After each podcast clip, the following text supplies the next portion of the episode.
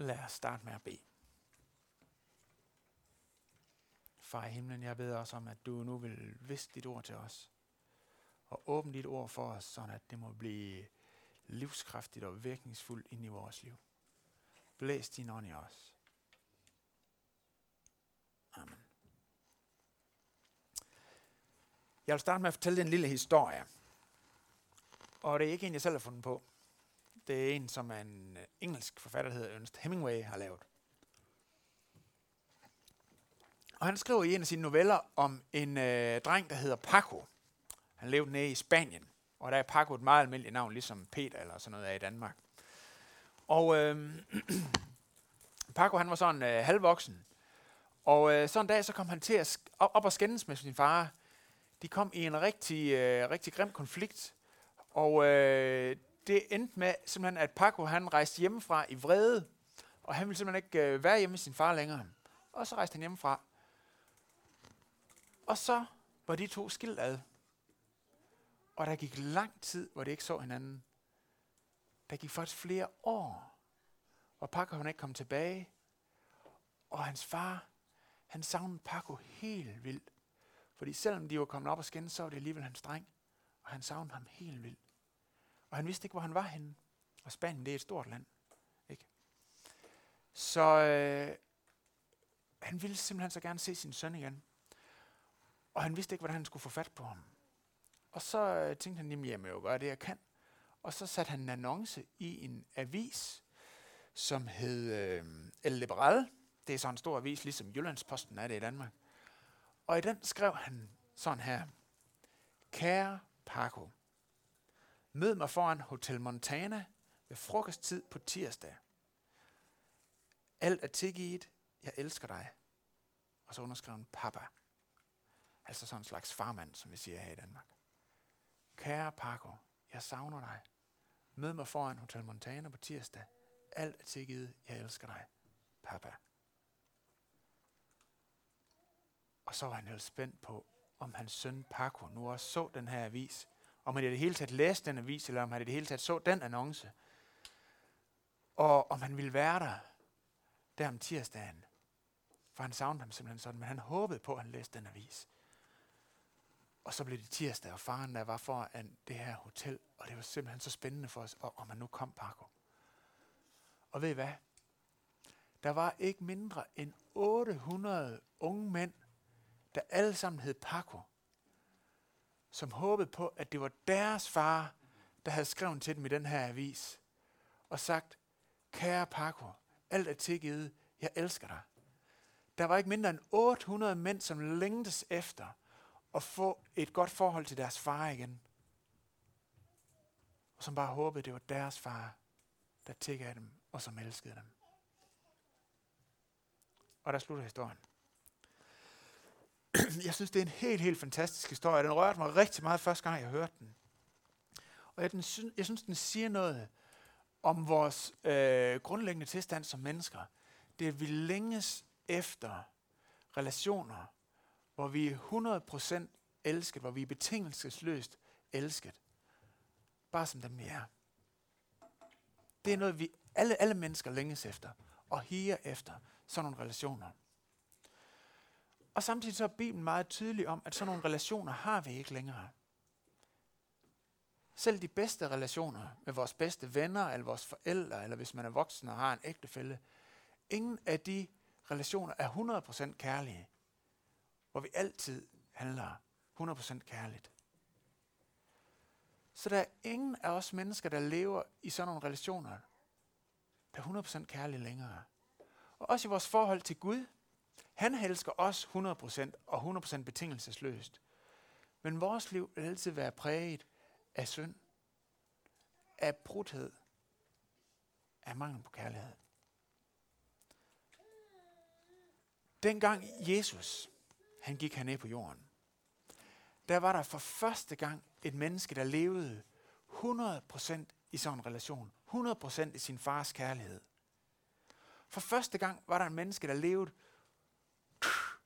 ligesom det var tiltænkt, at vi alle sammen skulle øh, have lov til at leve i vores fars kærlighed.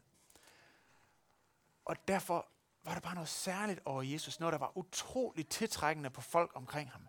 Det virkede ligesom sådan en magnet. Der er et eller andet med ham, der er Jesus. Og Jesus han sagde selv, jeg og faderen, vi er et. De var simpelthen så tæt. Og det, at Jesus han hvilede sådan 100% i sin fars kærlighed, det var ligesom en magnet på folk.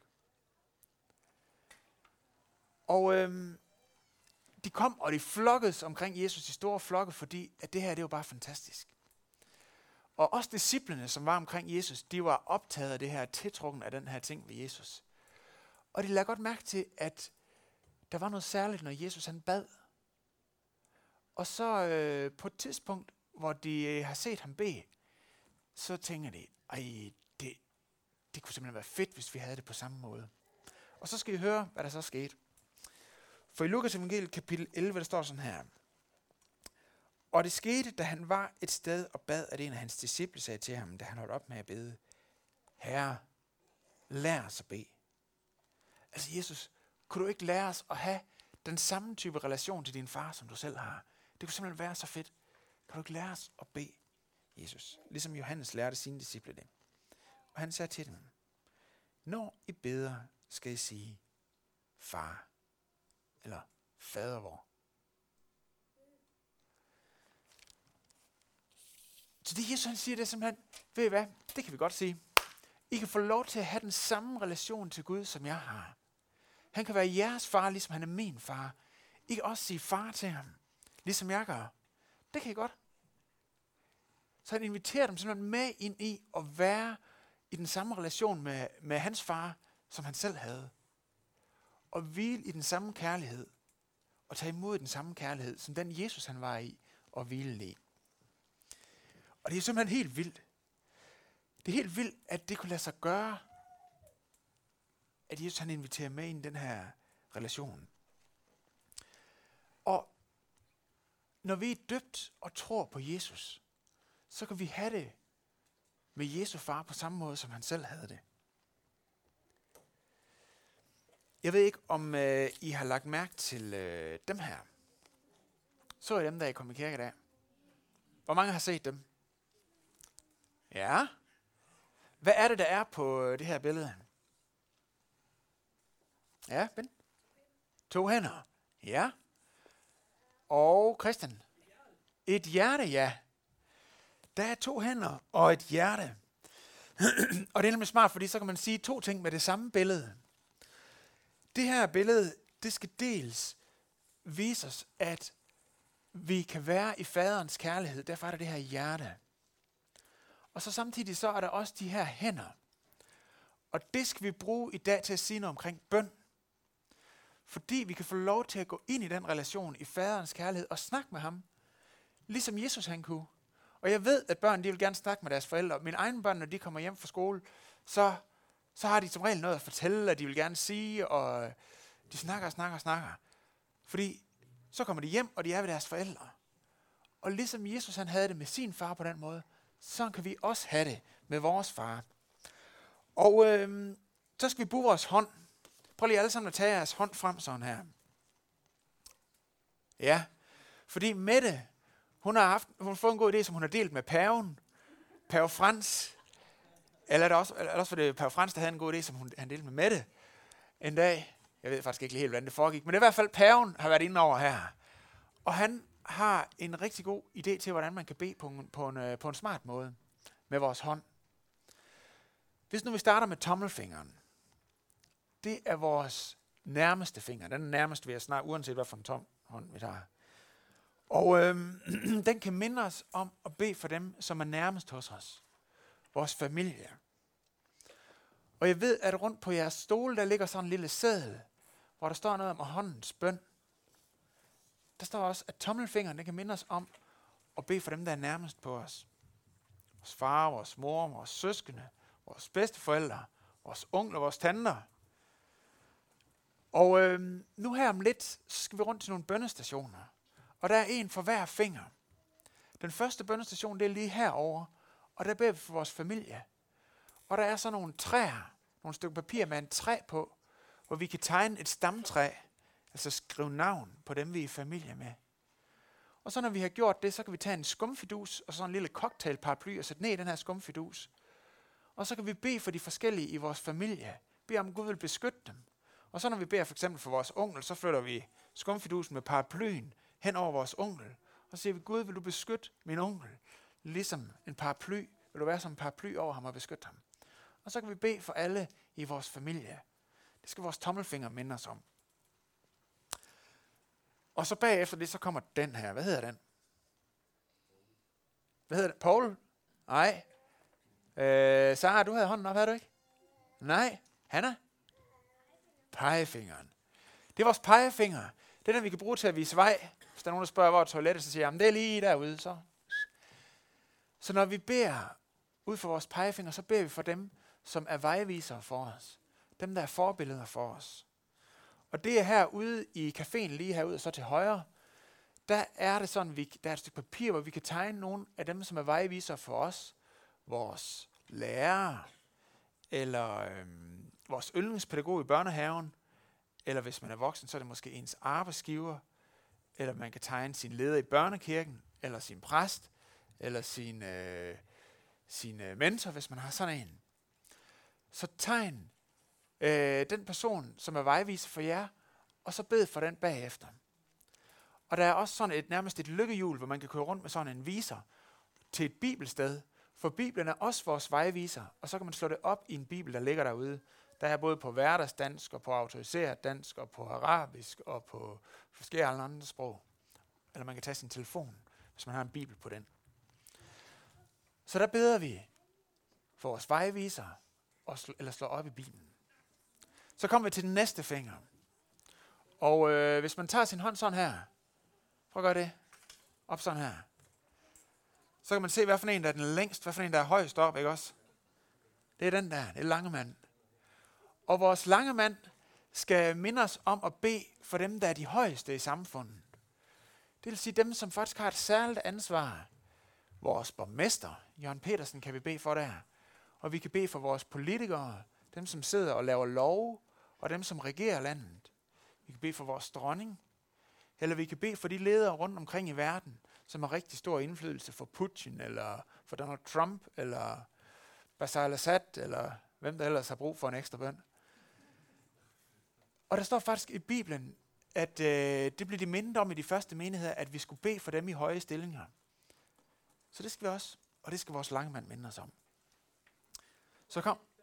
Den bønnestation, det er rigtigt, den er inde i mødelokalet, det lille mødelokale her på gangen her bag ved, ved kirkesalen. Og så kommer vi til den her. Hvad hedder den? Ja, Samuel. Ringefingeren. Lige præcis. Og det er både fordi, man har en ring på, men det er også fordi i den her situation, den kan godt være lidt ringe. Øh, for det er nemlig, selvom man ikke skulle tro, det er faktisk den svageste finger. Hvis I prøver lige at lægge øh, hånden ned på jeres lår sådan her, så kan man løfte den her finger, man kan løfte den der finger, man kan måske også godt løfte lillefingeren. Man kan løfte ringefingeren? Øh, uh, Rikke, hun kan faktisk godt løfte den lidt, kan jeg se. Men det er faktisk den svageste finger. Jeg kan ikke rigtig løfte min ringefinger. Ikke særlig meget i hvert fald. Vores ringefinger skal minde os om at bede for dem, som har det svært, og dem, som er syge. Og inde i børnelokalet, der er der noget, som kan hjælpe os til det. Der er for det første noget plaster, som man kan tage på, hvis man tænker, nu beder jeg for den her person, og tager det her plaster på, og så kan det minde mig om det. Og der er også et sted, hvor man kan hoppe i mand. Jeg ved sådan. Og så på hver hop, der er der et vers fra en sang, som faktisk også er en, øh, en salme i Bibelen. Og der er et sted, hvor man synger, her slukkes fuldt ud hjertes tørst. Så kan man tage noget at drikke, og så bede for en, der har brug for at få slukket sin tørst. Og der er et sted, hvor der tales om at blive mættet. Der kan man spise en rigtig god saltkiks, og så bede for en, der trænger til at blive mættet. Og så er der også to øh, rigtig gode liggestole under en parasol, hvor man kan sætte sig hen og hvile, og bede for en, der har brug for hvile. Og der er en salme også, som man kan læse, der ligger på sådan et stykke papir. Så derinde beder vi for dem, der er øh, der har det lidt ringe. Ikke? Og så kommer vi til den sidste, lillefingeren. Og det er os selv. Og når vi har bedt for øh, de andre her, så, så har vi fået det rigtige perspektiv, hvor vi også er klar til at bede for os selv. Og øh, derinde, der er der noget modellervoks, hvor vi kan forme os selv. Fordi Gud han har formet os i sit billede. Så kan vi forme os selv i det her modellervoks, der er forskellige farver, man kan bruge. Og der er også nogle sæbebobler, man kan puste ud, og så sende afsted som drømme, eller ønsker, eller bønder til Gud.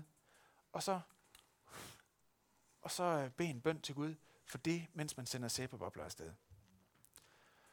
Og øh, det er det, vi skal nu. Og samtidig med det er der også mulighed for forbøn. Hernede bagved, der vil Stefanie og Mette stå og være klar til at bede for jer, både voksne og børn. Eller hvis I børn gerne vil øh, have en af jeres øh, voksne med, så kan I også sige, hey mor eller far, eller dig som jeg kender, vil du lige gå med til mig til forbøn. Og det har vi en 20-25 minutter til. Og man behøver sikkert at gå til bøndestationen fra en ende af, men man kan gå sådan lidt øh, rundt. Man behøver heller ikke nå rundt til alle, hvis man er ved en, man lige er rigtig glad for at være ved.